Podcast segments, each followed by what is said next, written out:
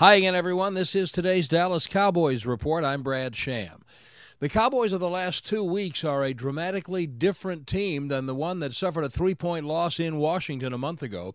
The biggest differences are changes on offense, adding Amari Cooper, and the offensive line changes. Zeke Elliott had 33 yards rushing in Washington, over 120 each of the last two games. Center Joe Looney, what's made the difference? It's a team effort, you know. It's it's it's everybody understanding, you know, where we were at at that point in the season, and uh, you know, knowing that our backs are against the wall, and if, if we want to if we want to be in this thing, you know, we got to fight for it.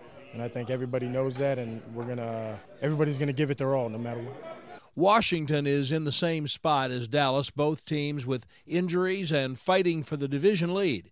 Receiver Michael Gallup rejoined the team yesterday after the death of his brother Sunday. There'll be one more light practice today for tomorrow's game. That's today's Cowboys Report. I'm Brad Sham.